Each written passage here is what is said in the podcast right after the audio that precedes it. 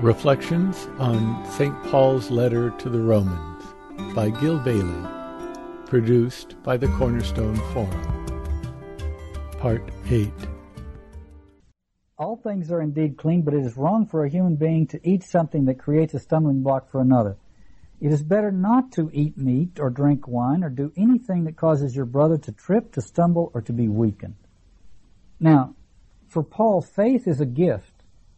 And the strength of one's faith is likewise a gift. And those whose faith is strong have no right to consider themselves either morally or religiously superior to those whose faith is weaker. Trying to behave as though one's faith were stronger than it is is not a foolproof way of strengthening it. It might even be counterproductive.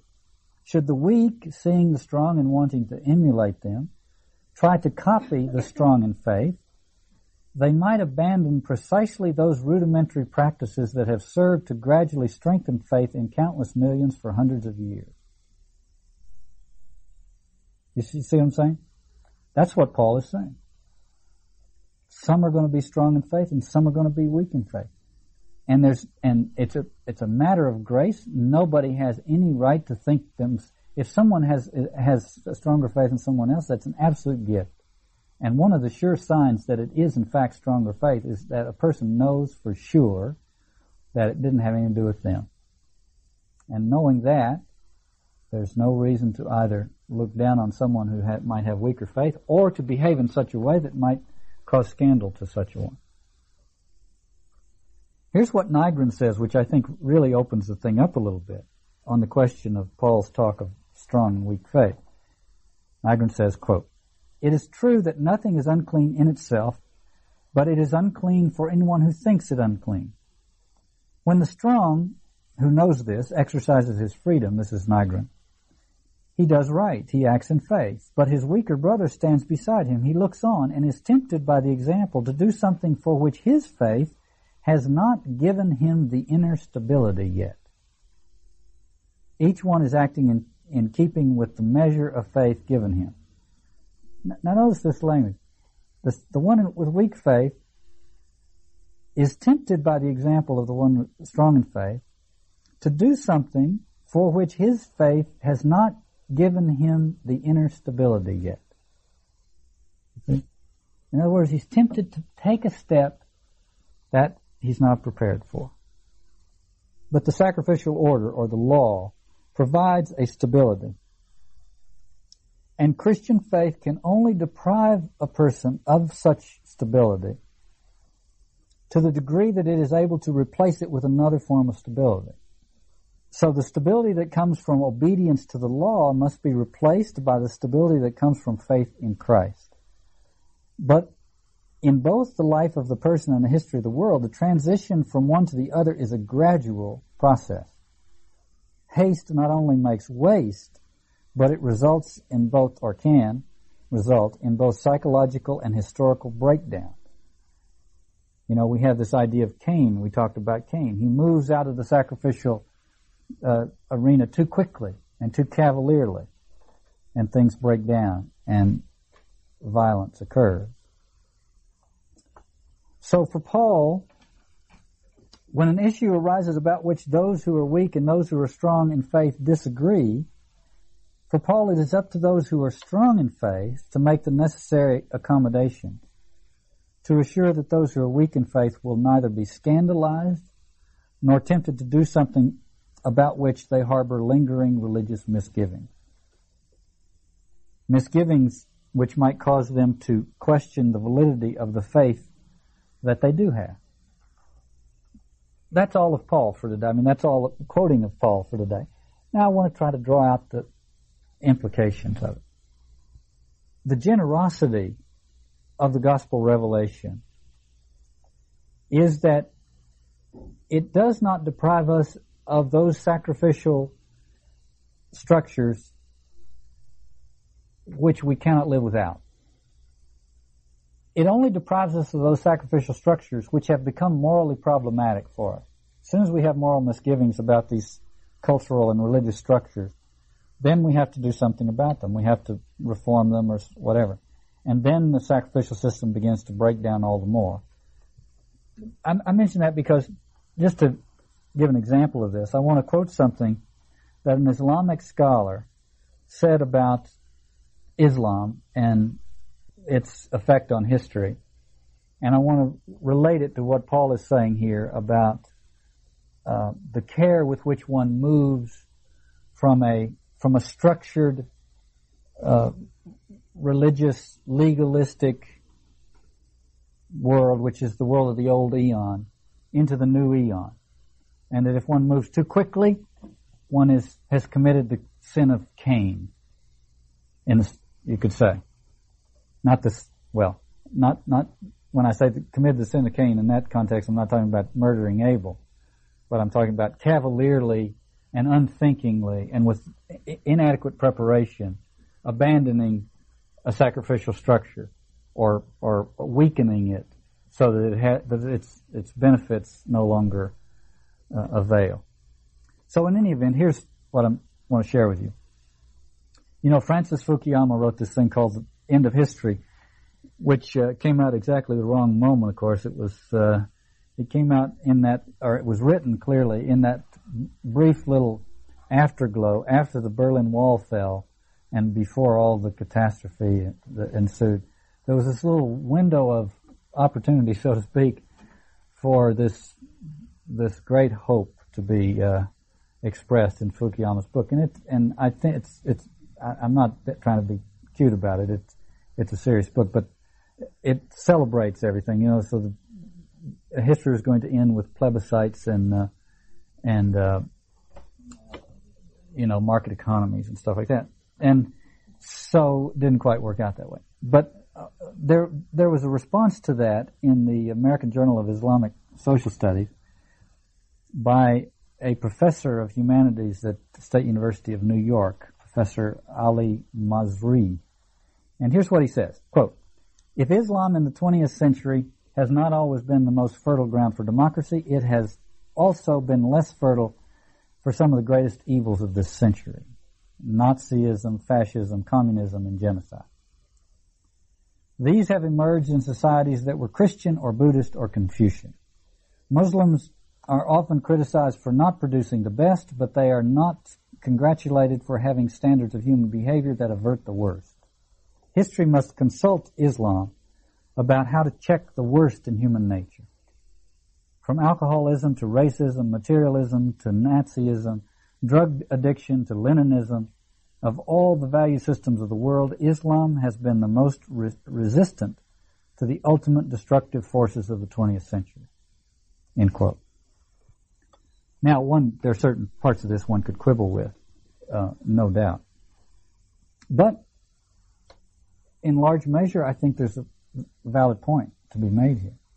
And I would even sharpen the point, because when the professor says that uh, these these uh, atrocities were uh, uh, emerged in societies that were Christian, Buddhist, or Confucian, I would say yes, maybe, but the ideolo- ideological basis for these strange perversions were all thoroughly Western. So that the communism that developed in China was an, a Western import, uh, and so on and so forth. In the East, the, con- the idea of communism, it blended no doubt with what was already there, but it was a Western one. So I would even sharpen the professor's point of the more. Well, what, what, what can we say about this? Well, I think what we can say is, is that the Islamic world that is, at least exists in, in the professor's mind's eye, and probably exist in reality, is a world that is being held together by the structures of conventional law and religion. Prohibitions, rules, regulation, rituals, and so on. And a stratified system and a, and a system of, and not so much vertically stratified, but a system of, of sharp differentiation, veils, etc., etc., and all that that represents. And that those are making that world, that giving that world a certain stability and what the professor is noticing is that we in the West are celebrating the fact that we have all of this freedom, but look at what we're doing with it. In other words, we have moved out of that structure, the structure that religion and conventional culture provide, and we and we're slipping into a world that is incredibly dangerous and chaotic and violent and destructive, precisely because we aren't able to muster what Nygren called the inner stability that prevents that.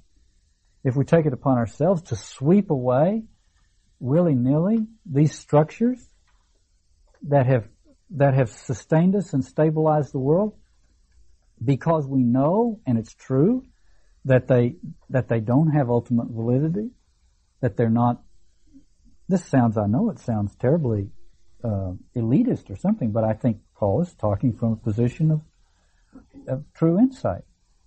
And so if if you sweep those things away too quickly you're not without providing the people who used to rely on them with some other form of inner stability, you're not doing anybody any favor, and you're not really preaching the gospel.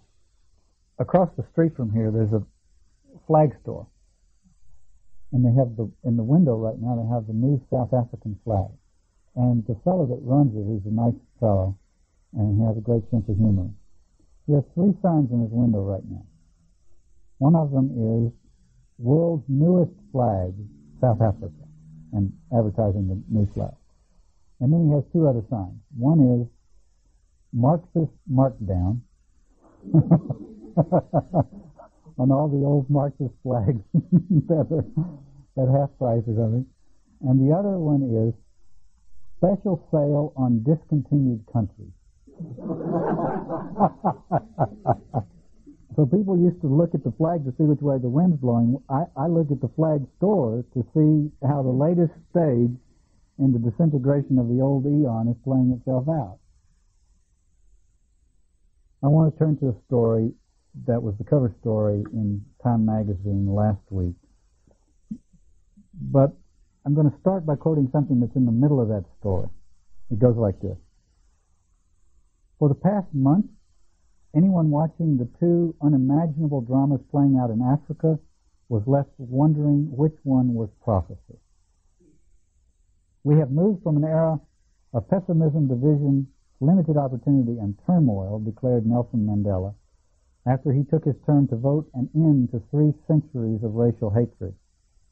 We are starting a new era of hope, of reconciliation, of nation building. End quote all across, the article continues, all across South Africa, people lined up to cast a ballot to escape from their past. All along Rwanda's borders and into the instant refugee camps, they lined up to escape from the future. So what I want to do is to go to the cover story on Rwanda and talk about it, but also to see implications in it that go far beyond just Rwanda. But sometimes we have to see things in their grimmest form in order to see intimations of them that are much more subtle and much closer to home. In essence, that's what the cross is. The cross is the is a good, cold, focused look at how the world of the old eon holds itself together.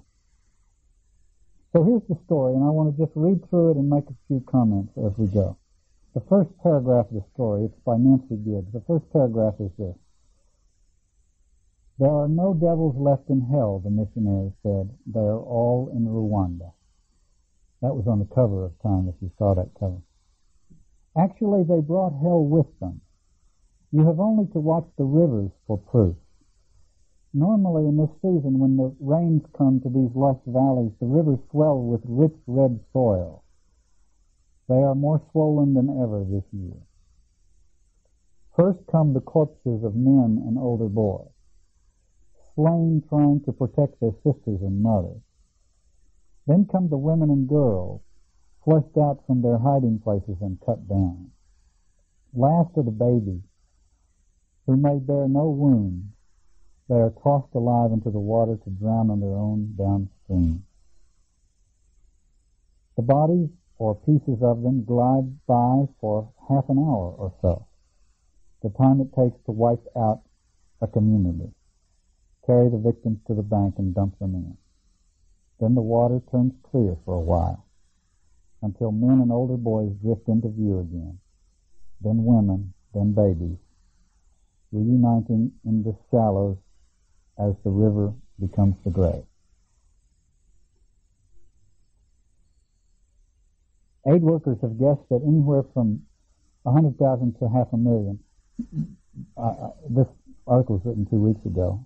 The, the latter figure is now the one people are talking about.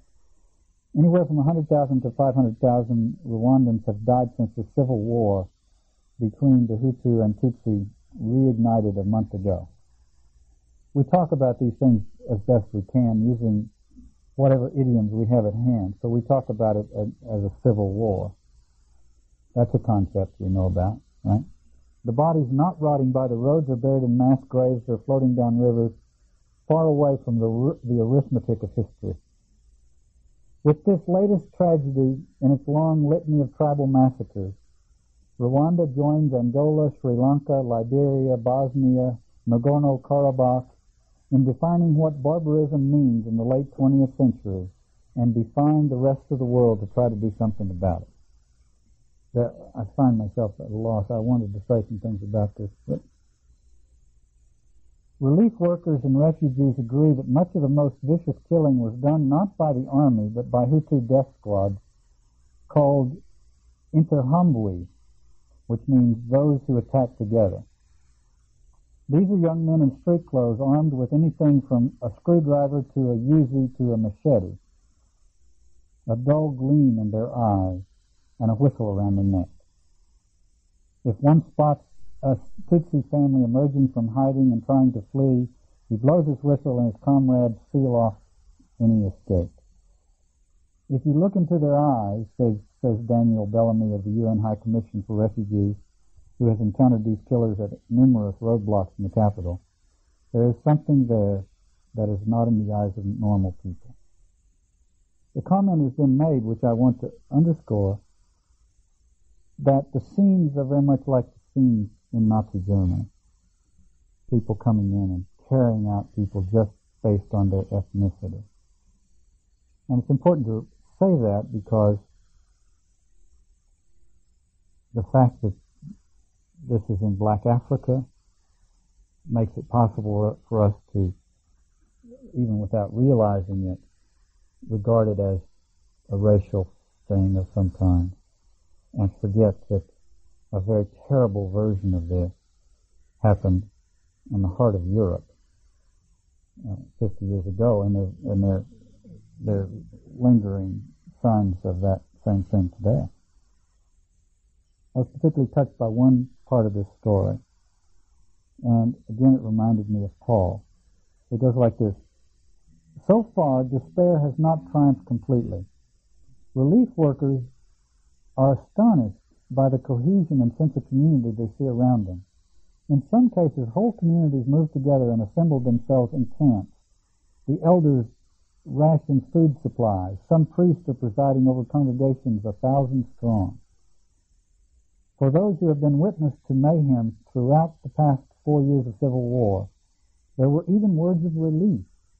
Compared with the life he had left behind, one refugee told the reporter from ABC, quote, here we are tasting the good life. Refugee camps, crowded refugee camps, not, little water, little food. Here, he said, we are tasting the good life. And it reminded me that thing that Paul says, when the measure of sin is full, grace overflows. It also reminded me of the stoning of Stephen where the moment the crowd became more furious, Stephen became the more filled with the Holy Spirit. Okay, so the story goes on to say, if the Rwandan catastrophe was more than a simple tribal meltdown, it also showed signs of being the kind of conflict that scholars warn will haunt the world for decades to come. These wars are not started by statesmen or fought by armies or ended by treaties. Distinctions between soldiers and civilians become harder to make and less respected. There are no rules of engagement and no one reliable with whom to negotiate. Absent any discipline, warfare becomes an extension of crime by other means. You know the the old saw about uh, warfare as the extension of politics by other means. So he turned that around, or Nancy Gibbs, the author of this article, turns that around. Warfare becomes an extension of crime by other means. The modern military model is the neighborhood gang, brothers and cousins, roaming, rule breaking, terrorizing. Now, if you if you wonder why I want to talk about Lords of Flies come summer, that's why. So, the article says in concluding, Rwanda serves as a modern laboratory for anyone trying to figure out which factors will matter and which will not in the pursuit of peace and security. And I would say it's a modern laboratory as well for the anthropological crisis in which the whole world is now engulfed. The article goes on, it is a crucible full of explosives that nations watching from a comfortable distance have no idea how to handle. War itself is redefined when economic development fails to guarantee stability, and above all, when ethnic enemies use the outbreak of fighting to settle scores that can stretch back for centuries. Now I want to say two things on that, to follow up on that last comment.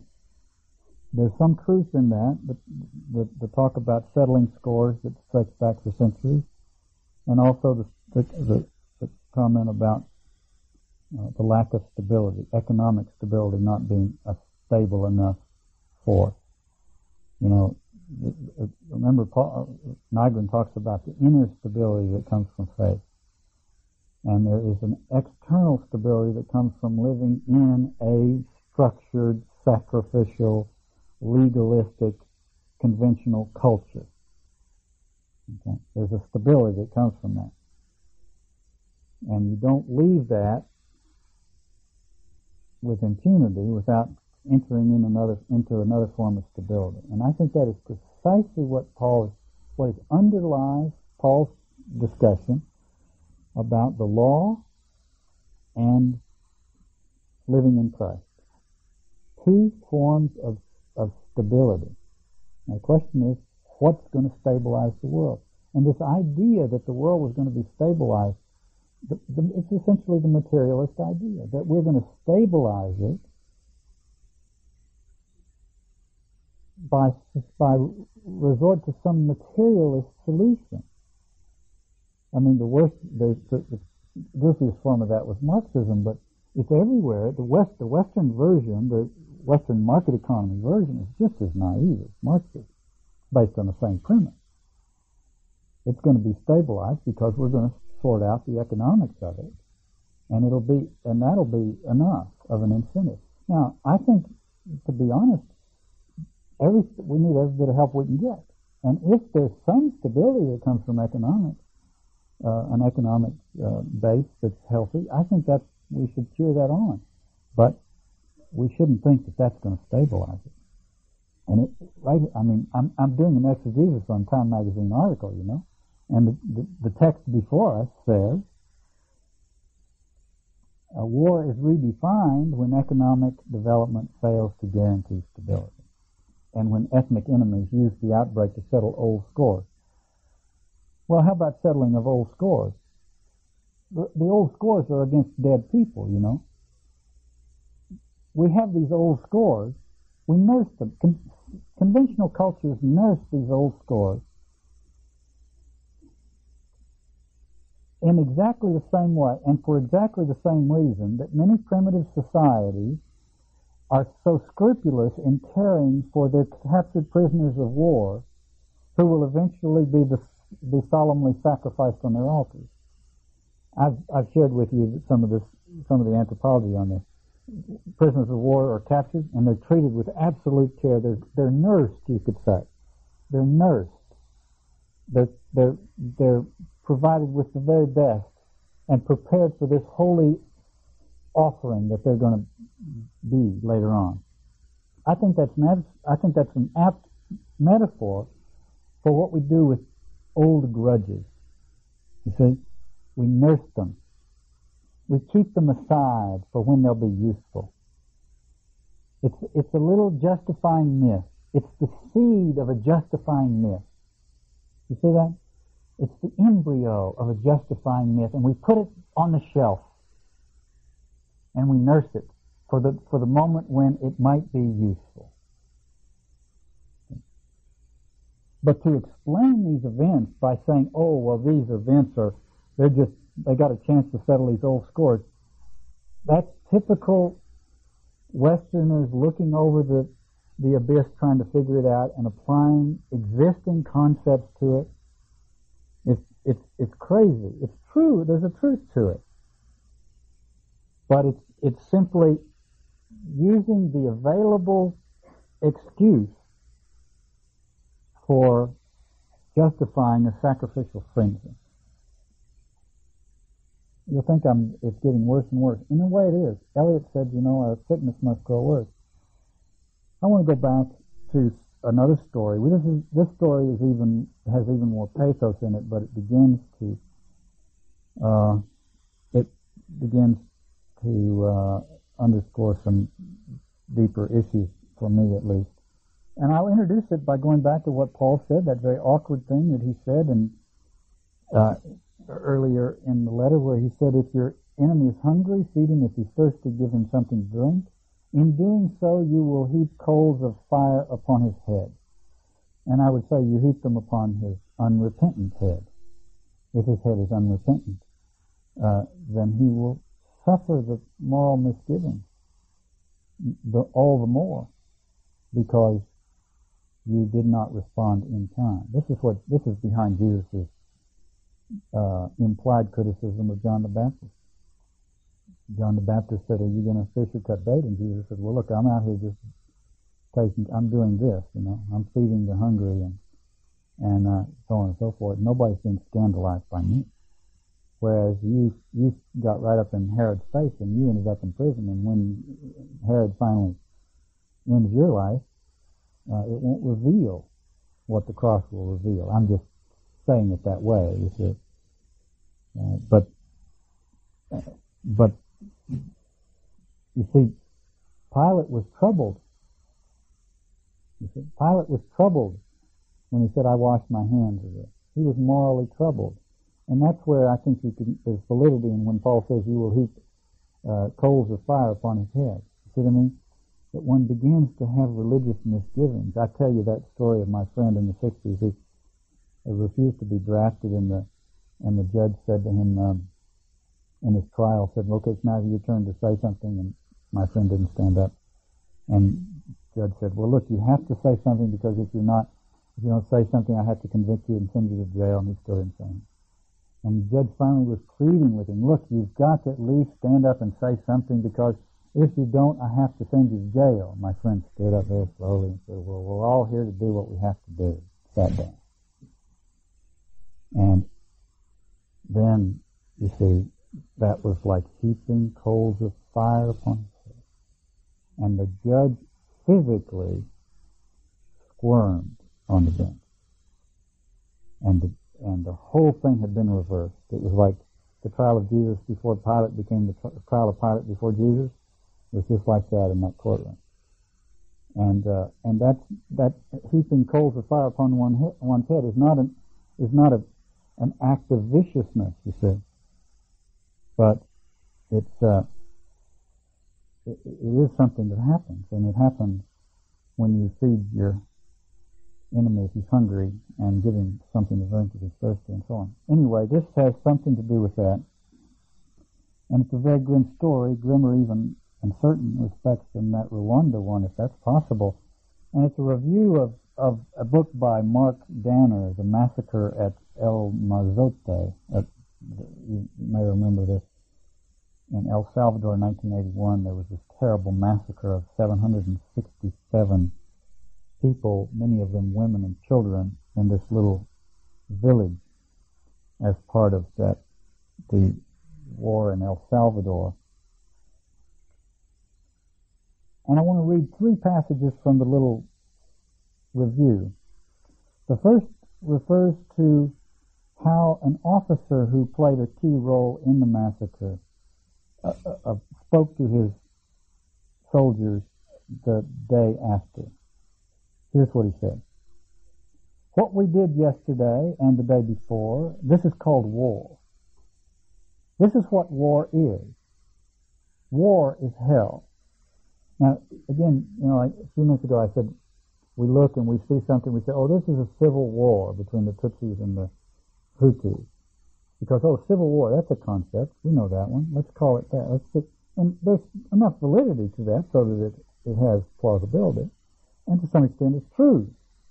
But is there, you see, what's really going on? Do we really have a way of talking about this?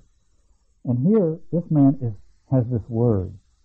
And he's a military man, and it's a, it's the word, it's the, it's the W word. you see, it's the big one. It's the one that says this is okay. This is what we do. This is what we were trained for. This is what this uniform is about. This is what this flag is about. This is what this, you, you see what I mean? It has, it, it has sanction.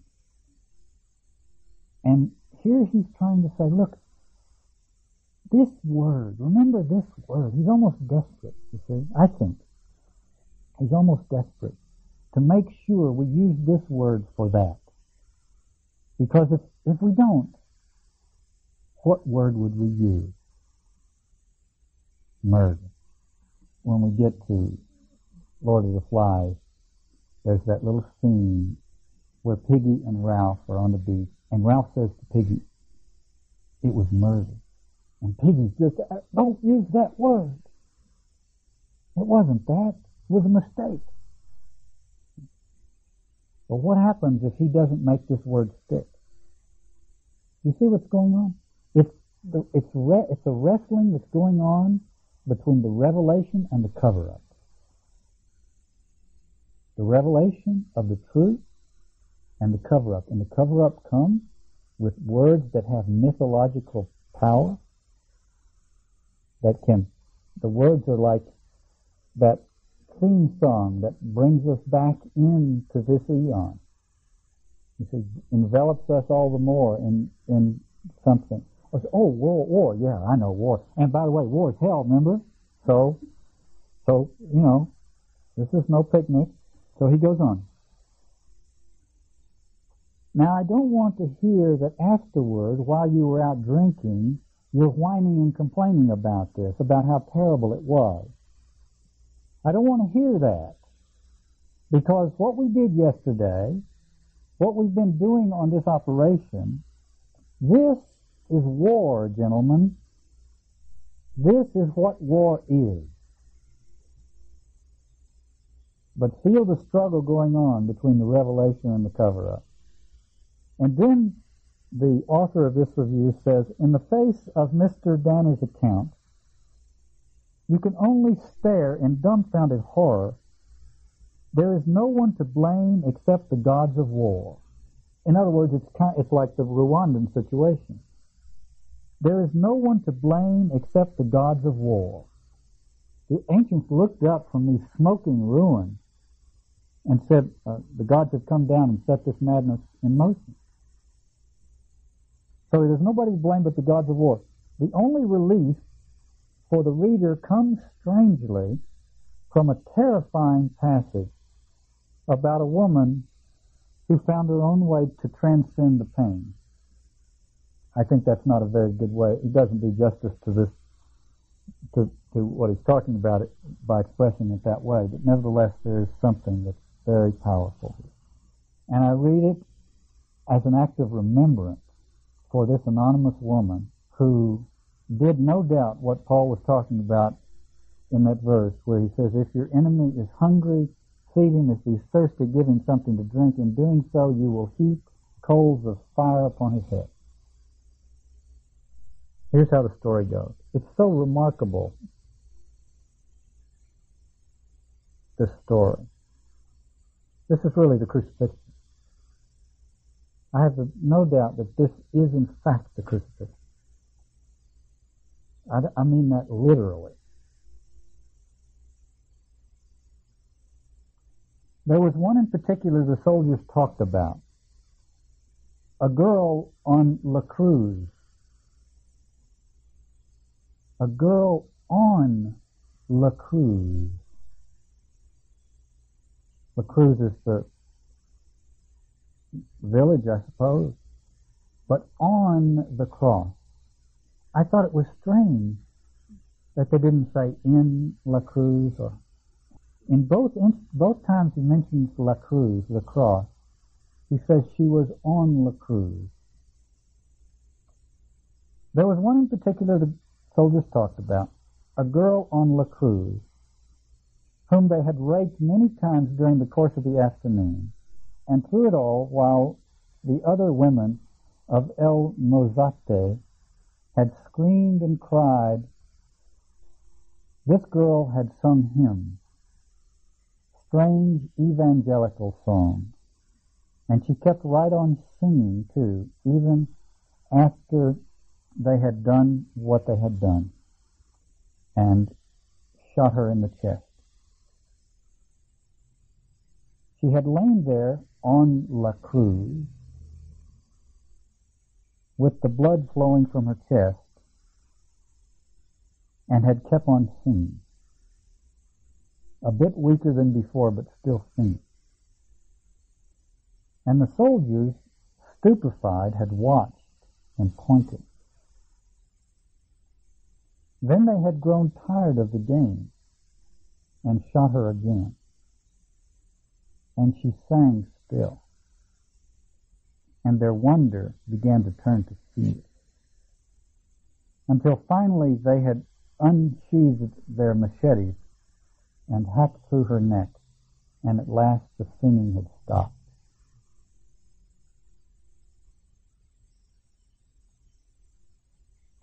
And then the reviewer says, throughout the remainder of this overwhelming book, you keep straining hopelessly to hear the sound of that singing. But I have no doubt that is the crucifixion. It happens outside the city with nobody to watch, but word of it gets back. That's incredible. You see, Jesus says, when I am lifted up, I will draw all of humanity to myself. How, well, we'll make sure that doesn't happen. We'll run all your friends off and hang you outside the city but word gets back. See? We'll shoot them all and put them in a mass grave and do it way out in the country and never breathe a word about it to anybody. And word will get back. That's incredible. And I, you see, we're reading Time Magazine. This is, we're not reading the Nag Hammadi scroll. But there it is. On La Cruz, can you believe it? That's the Holy Spirit coming through. Gospel of John says the light shines in the darkness and the darkness cannot overcome it. There isn't enough darkness. It can get real dark, you know we're, we're all privileged. We're, we all live in a world where we can flip on the lights when it gets dark. But some people don't. And even in that world, as dark as it can get, it never gets dark enough to quench the light. As long as there's somebody there who can, who can live in Christ all the way through. So Paul said in chapter 14, none of us lives for himself and none of us dies for himself. If we live, we live for the Lord, and if we die, we die for the Lord. So whether we live or die, we belong to the Lord. And lest we think, well, that doesn't have anything to do with us because we live in much more comfortable circumstances and so on. I wanted to share with you something that my friend Walter Wink recently wrote in Christian Century. He wrote a little meditation on passage in John 15 about abiding. And the relevant verses are the ones where Jesus says, Abide in me and I in you. I am the vine, you are the branches. He who abides in me and I in him, he it is that bears much fruit. And apart from me, you can do nothing. If a man does not abide in me, this is this really is the old eon and the new eon clashing again. If a man does not abide in me, he is cast cast forth as a branch and withers, and the branches are gathered and thrown into the fire and burned. This, I think, is a, is a full of significance for those who think we can we can resist the the forces, the powers and principalities, or the or the pattern of this world, as Paul calls it. We, who think we can do it simply by being individual enough, autonomous individuals, to which the author of John's Gospel says, if a man does not abide in me, he, he is cast forth as a branch and withers, and the branches are gathered and thrown into the fire and burned. I don't know how to sort this out, you know, in terms of ecumenism. I really don't know how to sort it out. I don't even try anymore. Uh, but I, I feel very strongly that when all is said and done, when the smoke clears, John 15:6, which I just quoted to you, will still be there, and it will, and we'll be able to recognize the, the truth of it. Okay, so my, so Walter says, what does it mean to abide? And he said, I was thrown off by this text when I was young because I thought it had to do with me. I, I thought it was a personal admonishment, he said. But then he said, I realized later that Walter's a, a biblical exegete, among other things. He said, I realized later that the word is plural. You abide in me and I in you. It's plural. And he says, being plural, it provides a rich image of the body of Christ, of Christ seeking a body in the world. And then he says, I'd once heard the bit about bearing more fruit as a demand that I get cracking and strain hard to bear much fruit. Now I begin to hear the simple promise. Trust yourself to the water and let the current take you where you need to go. The water will both bear you up and accomplish God's purpose. And that I think is so much, so Pauline. In the course of this morning, we went from a discussion of Paul down into a kind of hell. Rwanda, the massacre at El Mozote, and so on. And now we come out of it, and we come out of it, it's, it's really the journey of the cross. The, the woman who died on La Cruz revealed something that one can even find, lo and behold, in its Time magazine manifestation.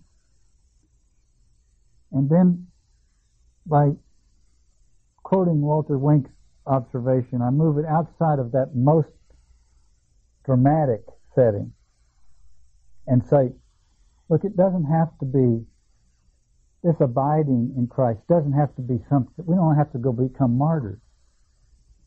One can do it in whatever setting one's in. The work goes on in all settings. Virtually any occupation, lifestyle, life situation is, is a, an occasion for it. And that's what Walter's reflection on abiding brings out. And now I want to move another, even another step further, I guess, and I want to read a poem by Czeslaw Milosz. And I want to read it in the context of Paul's discussion of not being conformed to this world and his idea of living as a reconciler. When he when he says, if you're weak in faith, if you don't condemn those who are strong in faith, and if you're strong in faith, don't do anything that will scandalize the weak in faith, and take care of each other, and so on and so forth. He's he's saying, be a reconciler, be reconciled one to another, and this poem by Milosz has to do with reconciliation in a in a larger and more mysterious sense, I think. And it also has to do with two things that are dear to me because of my own experience and tradition. And that is to say, with what you might call a sacramental consciousness and the communion of saints. Anyway, here's how this poem goes. We are not so badly off if we can admire Dutch painting. For that means we shrug off what we have been told for a hundred, two hundred years. Though we lost much of our previous confidence, now we agree that those trees outside the window, which probably exist, only pretend to greenness and treeness, and that the language loses when it tries to cope with clusters of molecules. And yet this here, a jar, a tin plate, a half-peeled lemon, walnuts, a loaf of bread last. And so strongly, it is hard not to believe in their lastingness. And thus, abstract art is brought to shame, even if we do not deserve any other. Therefore, I enter those landscapes under a cloudy sky from which a ray shoots out, and in the middle of dark plains a spot of brightness glows. Or the shore with huts, boats, and on yellowish ice tiny figures skating. All this is here eternally just because once it was. Splendor, certainly incomprehensible, touches a cracked wall, a refuge heap, the floor of an inn, jerkins of the rustics, a broom, and two fish bleeding on a board. Rejoice. Give thanks. I raise my voice to join them in their choral singing amid their ruffles, collets, and silk skirts. One of them already who vanished long ago, and our song soared up like smoke from a censer.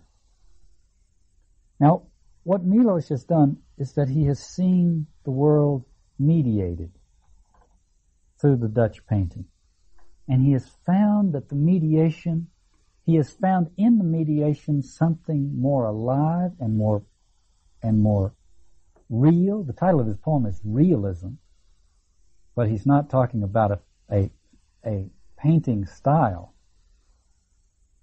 You see, he has found in the mediation something more real than what we call the immediate. So the mediate is more real than the immediate.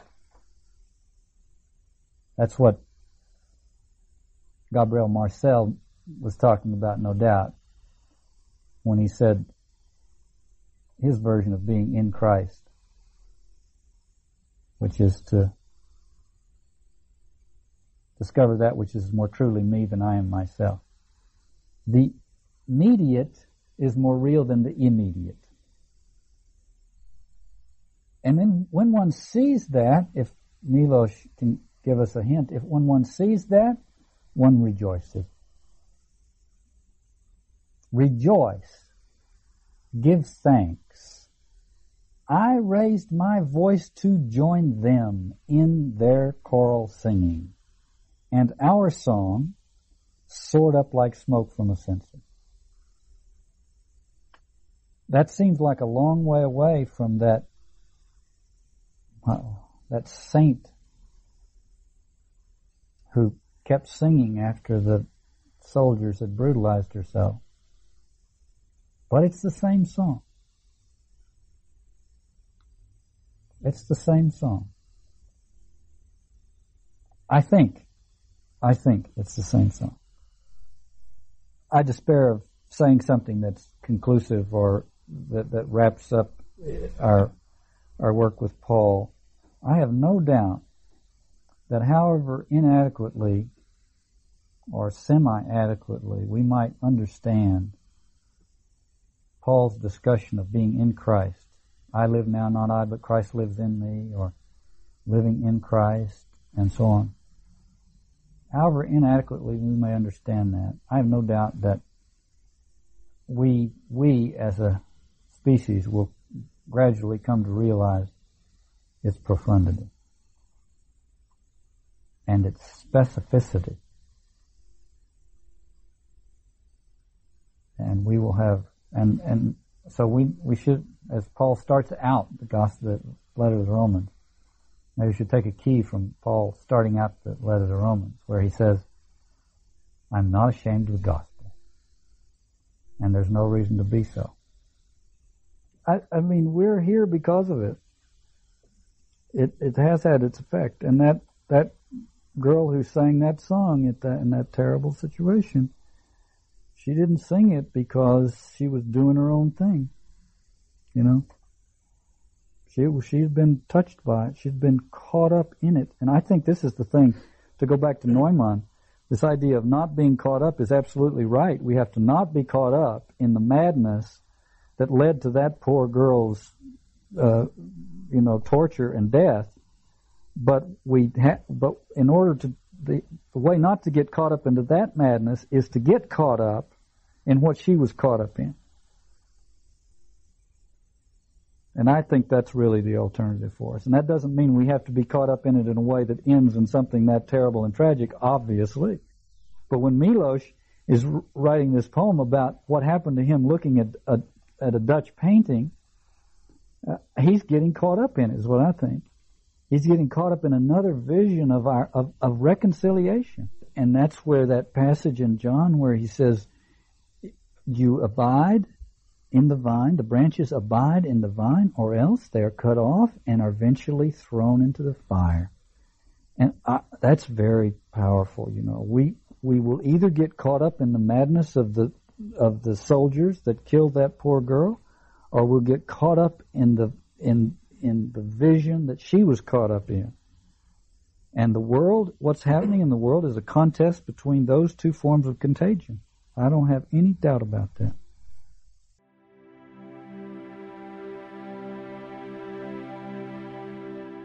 This concludes Reflections on St. Paul's letter to the Romans. If you would like to learn more about the work of the Cornerstone Forum, please visit our website at cornerstoneforum.org. That's Cornerstone Forum, all one word. Thank you for your interest in our work.